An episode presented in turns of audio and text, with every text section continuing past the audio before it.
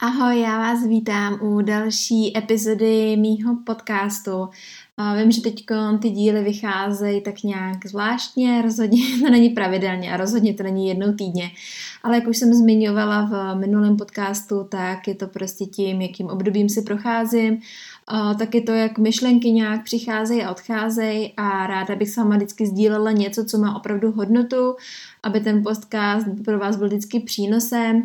A proto je pro mě důležitý spíš si dát víc času, vědět, že když něco nahraju, tak to jsou opravdu nějaké myšlenky, které se do mě třeba držejí dlouho a ráda je s váma sdílím. Posledních pár podcastů nebylo úplně tak o marketingu, protože si myslím, že teď jsem v období, kdy marketing je pro mě jakoby kapitola, kterou pořád samozřejmě nějakým způsobem si píšu, ale na druhou stranu se toho odehrává v mém životě mnohem víc a všechno podle mě jakoby tak nějak jakoby souvisí s tím, co děláme, co tvoříme, jakým způsobem se propagujeme a tak podobně. Proto bych ráda ty díly nevěnovala jenom čistě marketingu, o tom, jak se propagovat na sociálních sítích, ale vlastně třeba i co k tomu vede a jakým způsobem tak třeba činíme, protože někdy se mi stává, nebo respektive vyrostla jsem v tom klasickém marketingu, kdy tlačítka mají na webu svoje místo, kdy popisek textu má mít tak a tak, protože prostě z hlediska marketingu to tak je správně, ale posledních pár týdnů cítím, že občas do toho ráda dávám nějakou svoji duši a to vlastně patří i k těm podcastům, takže bych byla ráda, kdyby už vlastně v průběhu toho, co ten podcast natáčím vlastně rok, tak jsem zjistila, že to není opravdu jenom o tom, jak se propagovat, ale o tom, jakým způsobem k tomu přistupujeme a tak. Dnešní díl jsem chtěla věnovat jedné knížce, kterou jsem přečetla už asi půl roku zpátky, jmenuje se to Kniha radosti. Já jsem ji zmiňovala na Instagramu už několikrát a kolikrát si z ní i půjčím nějaký věty, protože si myslím, že to je jedna z knížek, kterou by si měl přečíst každý, kdo nějakým třeba způsobem kolísá nebo má pocit, že radost je vlastně jenom jednotvárná věc. Tak v té knížce to je opravdu moc hezky rozepsaný. Není to pozitivní knížka, kde máte sepsaný tipy, jak být šťastný, ale je to rozhovor mezi Dalajlámou a Tutumem vlastně o tom, co to vůbec radost znamená. Jak se člověk může třeba v dnešním světě radovat, když máme pocit, že, nebo když vidíme, kolik utrpení a kolik vlastně neštěstí se v tom světě děje, tak jak vůbec máme mít radost toho světa. A právě to moc hezky napsaný. Jsou tam různý kapitoly, kdy si navzájem pokládají otázky a já ten spisovatel nebo respektive novinář, který s ním ten rozhovor vedl, tak se jich právě ptá, klade jim často otázky, které právě mají ty lidi na ně nejčastěji, právě jak mít v tomhle světě radost. A já jsem si dovolila vytáhnout pár vět, který mě oslovili v té knížce, je jich tam teda mnohem víc, ale samozřejmě nebudu vám tady číst celou knížku. A nějakým způsobem právě rezonují s tím podnikáním, abychom pořád se drželi trošku toho tématu a do nějakého duchovna nebo tak, protože to samozřejmě bych byla ráda a držela se toho podnikání, tak jsem si vytáhla tyhle ty věty a nějakým způsobem mám je třeba rozvedla do toho, jak to vnímám já, jak to souvisí s tím, co dělám já, s tím mojí prací a tak. První část, která je hned v první kapitole, je, že se vlastně dostatečně nezabýváme vnitřníma hodnotama a ty, který tak vlastně nedělají, tak žijou v nějakém materialistickém světě a nakonec se celá společnost stává materialistickou a je tohle něco, co si myslím, že vnímá hodně lidí a i třeba postupem času už si to hodně lidí uvědomuje, že materialistické věci a žít jenom honit se za něčem, kvůli něčemu, tak už ze spousty z nás vlastně nerezonuje, protože víme, že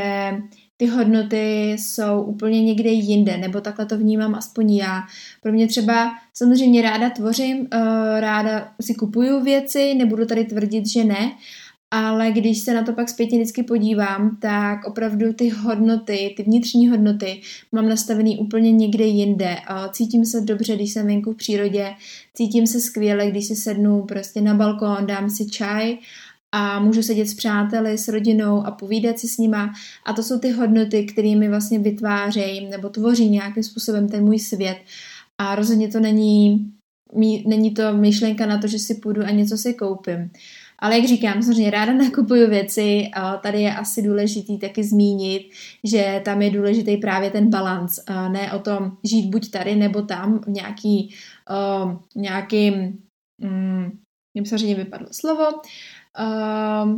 nějakým směrem a nekombinovat to, ale je to právě o tom najít si právě nějaký ten balanc mezi tím, jak vnímáme ten svět a jaký jsou důležitý pro nás ty vnitřní hodnoty.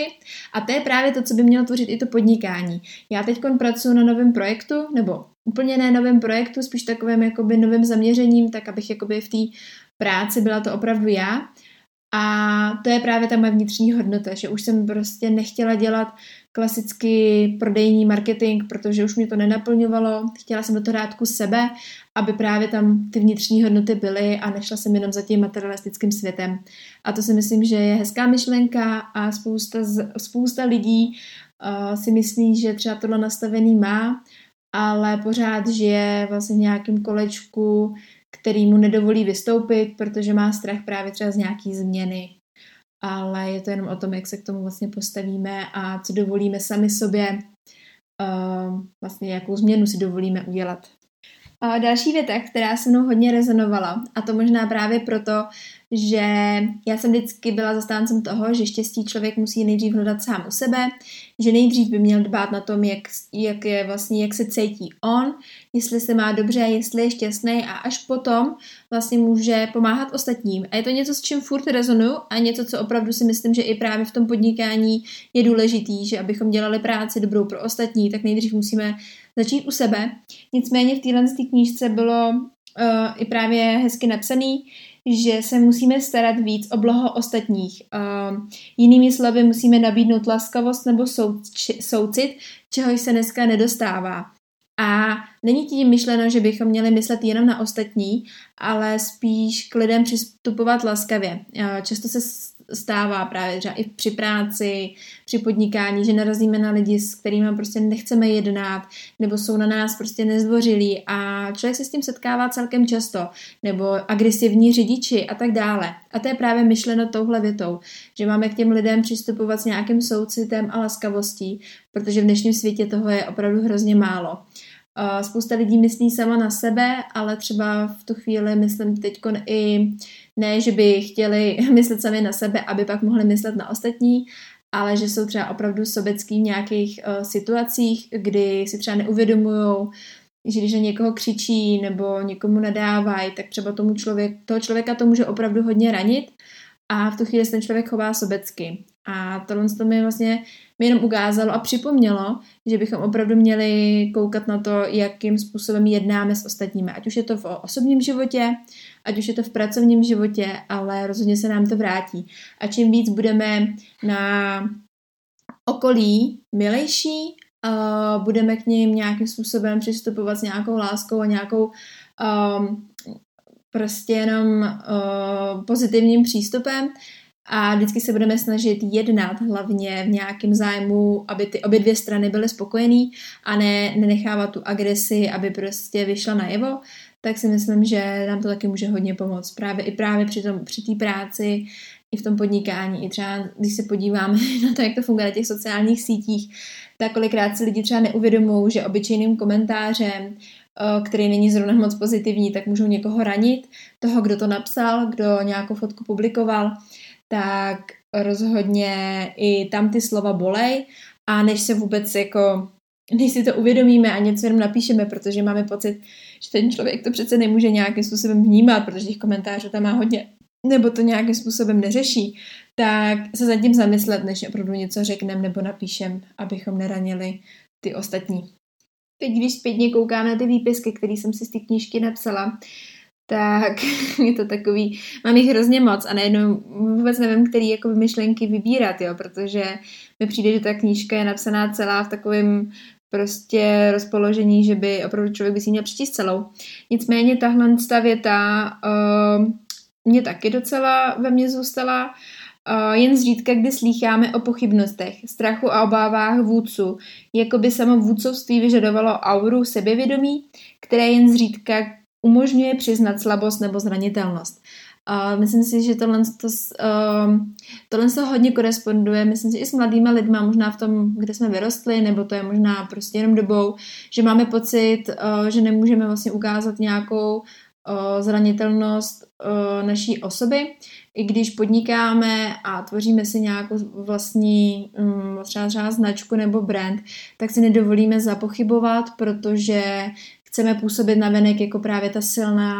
silná osobnost a máme pocit, že když najednou ukážeme svoji slabou stránku, že lidi ztratí zájem a hlavně, že to k tomu nepatří, že si nesmíme dovolit selhat, že jakýkoliv změna nějakého směru, názoru nebo cokoliv, tak může ukázat právě to, že nejsme třeba stabilní a že často měníme svoje názory a začnou mít lidi pochybnosti. A to si třeba myslím, že je opravdu škoda, nebo respektive spíš, že to je špatně. Je to smutný, že vlastně nás společnost vede směrem, kdy jenom síla vítězí a vlastně ta lidskost, kdy prostě odehřiva lidi v sobě cítili strach, obavy, úzkosti a to se vlastně nám snaží jakoby společnost, aby jsme to potlačovali. Ale zase vidím na druhou stranu, že už tohle jde taky na povrch, že lidi začali víc sdílet právě to, co cítí a to je skvělý. Ale pořád máme v sobě zakořeněný, že když ukážeme nějakou negativní emoci, právě třeba strach, úzkost a tak, takže nás to může nějakým způsobem odhalit, budeme být zranitelní, ale rozhodně si myslím, že to k tomu patří to i k tomu podnikání, pokud se někde necítíme dobře, chceme nějakou změnu, tak bychom ji měli udělat a nepřemýšlet nad tím, jestli to je dobře nebo špatně, nebo co na tom řeknou ostatní, ale jít právě s pravdou ven a ukázat to, kdo jsme a co máme uvnitř, než jenom to, jaký bychom chtěli, aby nás lidi viděli a jak bychom měli vlastně vystupovat na veřejnosti a tak. Takže na tímhle se dobrý zamyslet, jestli opravdu tomu, co tvoříme, dáváme opravdu do toho kus sami sebe a nebojíme se občas víc nějaký komfortní zóny a třeba říct něco, co bychom normálně neřekli. A neříkám, že člověk by měl začít odhalovat úplně veškeré svoje nějaké temné myšlenky, ale podle mě to k tomu patří to i k tomu, když budeme něco svýho, tak aby to bylo autentický, aby to s náma rezonovalo, tak je prostě důležitý i tyhle emoce ukazovat a občas i třeba, i kdyby to nemělo být světu nebo na sociálních sítích nebo nevím kde, tak aspoň jakoby přátelům, kolegům, rodině, tak tyhle emoce odhalit a rozhodně zjistíme, že se nám uleví. A hlavně, že to není o tom, že najednou jsme klesli z nějakého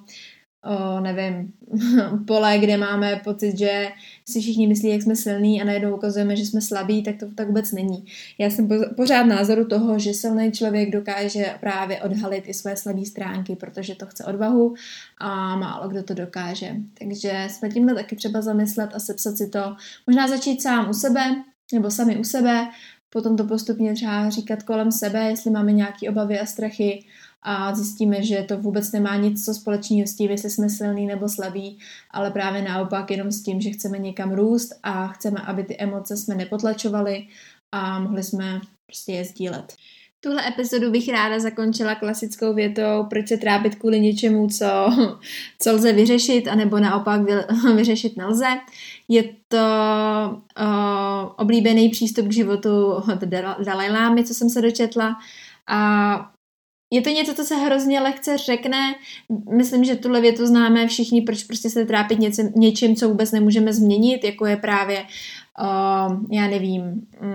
vidíme nějaký násilí v televizi a v tu chvíli prostě s tím nic udělat nemůžeme, tak samozřejmě to v nás vyvolá smutné emoce. Na tom není nic špatného, jsme lidi a měli bychom si tyhle emoce připouštět a ne je potlačovat. Ale trápit se kvůli tomu způsobem, že se nějak, jakože se třeba do sebe uzavřeme nebo začneme být na lidi zlí, protože vlastně ostatní jsou taky zlí a začne to v nás vlastně budovat tu negaci vůči světu, tak tím vlastně nikomu nepomůžeme. Naopak co my můžeme vlastně změnit a dělat věci jinak, je právě ten náš pozitivní přístup. Já neříkám i pozitivní 24 hodin denně, to opravdu nejde a ani to po nikom nechci, ani já sama to neumím, ale je to spíš o tom, jak se na věci díváme. Já jsem se tohleto třeba naučila, když jsme byli s manželem v Americe, tak jsme měli kamaráda, nebo respektive pořád máme kamaráda, který nás ten přístup učil a musím říct, že nám to změnilo vlastně tak nějak jako i život, protože opravdu jsme se přestali trápit věcma, které nemůžeme změnit. Ne, že by nám nebylo líto, ale když už víme, že třeba něco změnit můžeme, anebo můžeme díky přístupu k tomu třeba ekologie. Jo? Člověk ví, že teď v tuhle jedním lusknutím prstu nezmizí všechny plasty z oceánu, ale ví, že když prostě učiní nějaký kroky, tak tu změnu prostě může podporovat. A to je právě to, co je důležité. Když víme, že můžeme nějaké kroky učinit, aby nám bylo líp a hlavně, abychom pomohli v nějakém směru nebo v nějakém problému, který nás trápí, tak ty kroky můžeme udělat a tím pádem už nás to nemusí tolik trápit, protože jako člověk toho děláme hrozně moc. Už jenom to, že si něco uvědomíme, že je problém a že není úplně správný tak dělat, tak je vlastně ten velký krok dopředu. Říkala jsem si, že možná každá z těch myšlenek by si zasloužila svoji vlastní epizodu,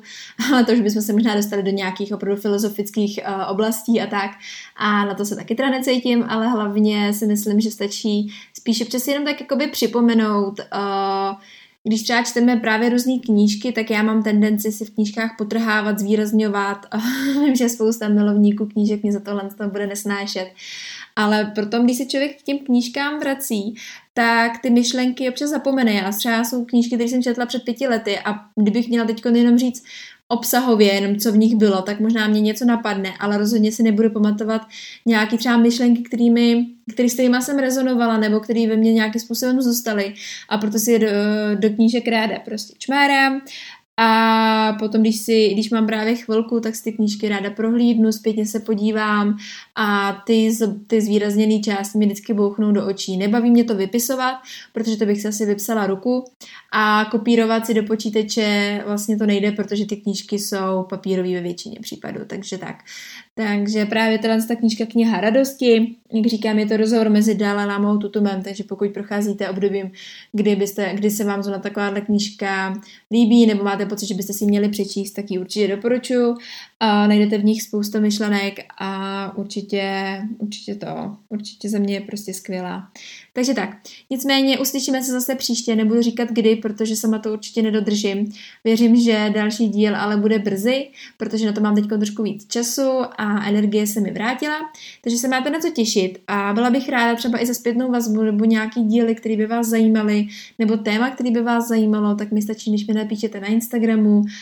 na prostě Denisa Drbohlavová a já se pokusím něco vymyslet. Takže mějte se krásně, užívejte si léta a slyšíme se příště.